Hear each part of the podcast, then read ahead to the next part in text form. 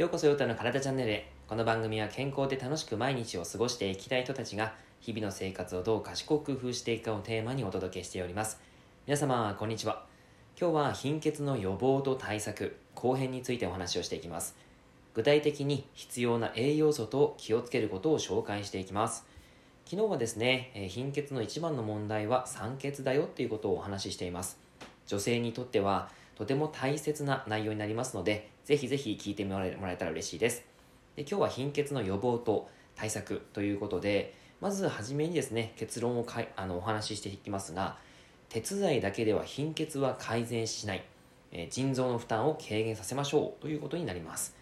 えっと、貧血の種類というのはたくさん、まあ、たくさんというかいろいろあって、えー、主な貧血とその状態としてはまず1つ目鉄欠乏性貧血。これは材料である鉄が不足するためにヘモグロビンが不足するという状態です、えー、次に再生不良性貧血。これは血球成分を作る骨髄の異常で赤血球が不足するというものですね。で次に巨石芽球貧血。これは葉酸とかビタミン B12 の不足によって赤血球が正常に作られず不足してしまうというものです。そして溶血性貧血。赤血球の寿命は通常約120日ですがより短くなって、えー、赤血球の製造が追いつかないというような状態です。はいまあ、壊れてしまうということですね、赤血球が。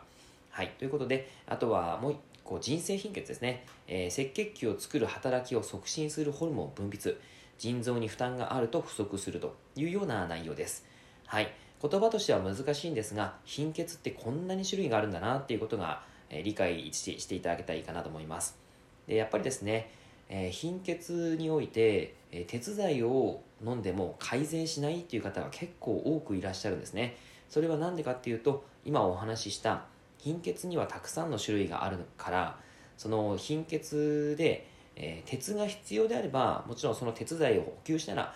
改善はするんですがそれ以外にやることって結構もしかしたらあるかもしれないよっていうことなんですねはい。で今回あの解説したい貧血は鉄欠乏性貧血と腎性貧血この2つです。でこれの予防と対策をお話ししていきますが鉄欠乏性貧血の場合原因としては、えー、まあ、これはもう先ほど言った通りですが体内に貯蔵されているはずの鉄が失われて血液中の鉄分が不足しています。通常ですねあの血液中の鉄が、えー、あってあとはフェリチンっていうですね、えー、貯蔵鉄があるんですが基本的にその人間でいうと、えー、お財布にお金がある状態。それが血液中の鉄分。そして、えー、銀行にお金が預けてある。というのが、えー、貯蔵鉄ですね。フェリチンの方に入ります。この両方が不足している状態、えー、お金がですね金欠の状態だと何も買い物ができないですよね、えー、鉄においてもどっちもですねあの欠乏している場合は他の栄養素にえー、まあ、ヘモグロビンにですね多大な影響を与えてしまうということなんです。はいまあ、でもこれはですね鉄剤を補給すればいいということではあるんですが、えー、実はですねそれだけではなく例えば亜鉛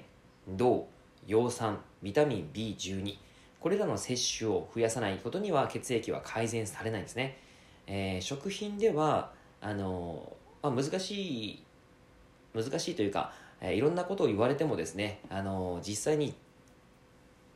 実現させるのが毎日それを継続するのが大変だと思うんですが、え、まず和食を食べるということを意識していただくといいかなというふうに思います、え、でその和食の中でもそのまあもしもっと意識できるよっていうことであればちゃんとですね肉を食べる、えー、鉄剤が豊富であとは亜鉛とか銅も入ってたりするんですけども肉。えー、レバーが一レバーとかですね。あとはフィレ肉とかそういったのもおすすめになります。そして魚、えー、カツオイワシサバ。そういったものがおすすめですね。あと卵納豆具だくさん味噌汁。えー、味噌汁にはですねいろんなものを入れてもらっていいんですが野菜きのこ海藻類。やっぱこの辺は入れてほしいなと思います。あとは、まあ、ブロッコリーパプリカキャベツそんなものも野菜で食べていくと。そして焼き海苔とかですね。えー、こういったものを取っていただくとその鉄の吸収が促進され、えー、あとは亜鉛や銅葉酸ビタミン B12 が取れたりしますしあとはマグネシウムも取れたりしますね。はい。ただこれ注意点なんですけども鉄剤を取ると、えー、鉄剤の吸収率を下げてしまうものがあるんですね。それがコーヒーや緑茶紅茶とかに含まれるタンニン。これがですね含まれる飲み物は鉄の吸収を抑制しちゃいますので気をつけてください。はい。で次に腎性貧血です。これはどんな貧血のタイプかを簡単に解説していくと基本的に赤血球を作る工程として腎臓が赤血球を作ってっていうふうに骨髄に言います。そして骨髄が愛用みたいな感じで、えー、エリスロポエチンというものがあってそれがスイッチとなって骨髄に赤血球を作ってもらうんですね。ただ、えー、腎臓に負担がかかっていて骨髄にお願いできない赤血球作ってってお願いできない状態だと血液がうまく作れない状態になっちゃうんですね。はい。こうなってしまうと腎性貧血になってくるわけです。はい。でこれはですね、えー、原因としてなんでそうなってしまうのかっていうと,、えーと、毎日のお菓子特に塩分が高めの食品を取っていくと腎臓に負担をかけます。あとはタンパク質が多すぎる、えー、1日ですね0.8から 1g 1g1 キロにつき取っていただくといいんですがそれ以上にめちゃめちゃ取ってるよっていう、まあ、トレートレーニングをしている方とかですね。トレーニングをしていて女性で、えー、まあその月経とかもやっぱりあるので鉄が失われそしてえトレーニングをして例えばプロテインとかを大量に飲むとサプリメントをたくさん飲むという状態だとタンパク質が多くなっていきます。それが腎臓への負担になってくるということがあります。あとは純粋に水が少ないということもあります。はい。これをですね、え原因と考えて気をつけてあげることが大切だったりするんですね。はい。あとはまあその胃の状態であったりとか腸の状態ってめちゃめちゃ関係します。例えば鉄っていうのは胃で、えー、ちゃんと消化吸収しやすい状態にならないといけないんですね。で十二指腸の方であの、まあ、吸収をしたり、えー、していくわけですがやはりですねその状態まず消化と吸収ができないと鉄っていうものをいくら取ったとしても良くないんですね。あの吸収ができないという状態になります。なのでちゃんと内臓器官内臓の状態を良くすることは大切なんです、えー、例えばそうですね先ほど言ったようにお菓子をずっと食べてるとか、うん、タンパク質が多いとか食物繊維を全く取りませんとかあとはアルコールを毎日飲みますとか、えー、たくさんですねいろんなことがありますけども、まあ、そういったですね、あのー、体を悪くさせてしまう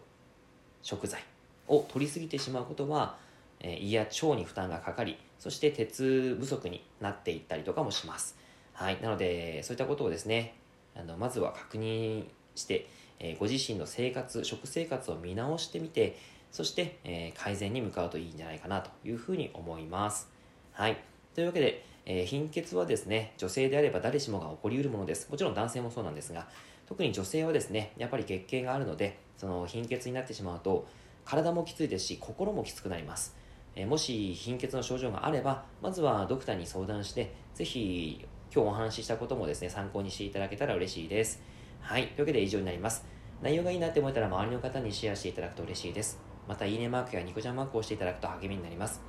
今日もラジオを聴いてくださってありがとうございました。では、良い一日を。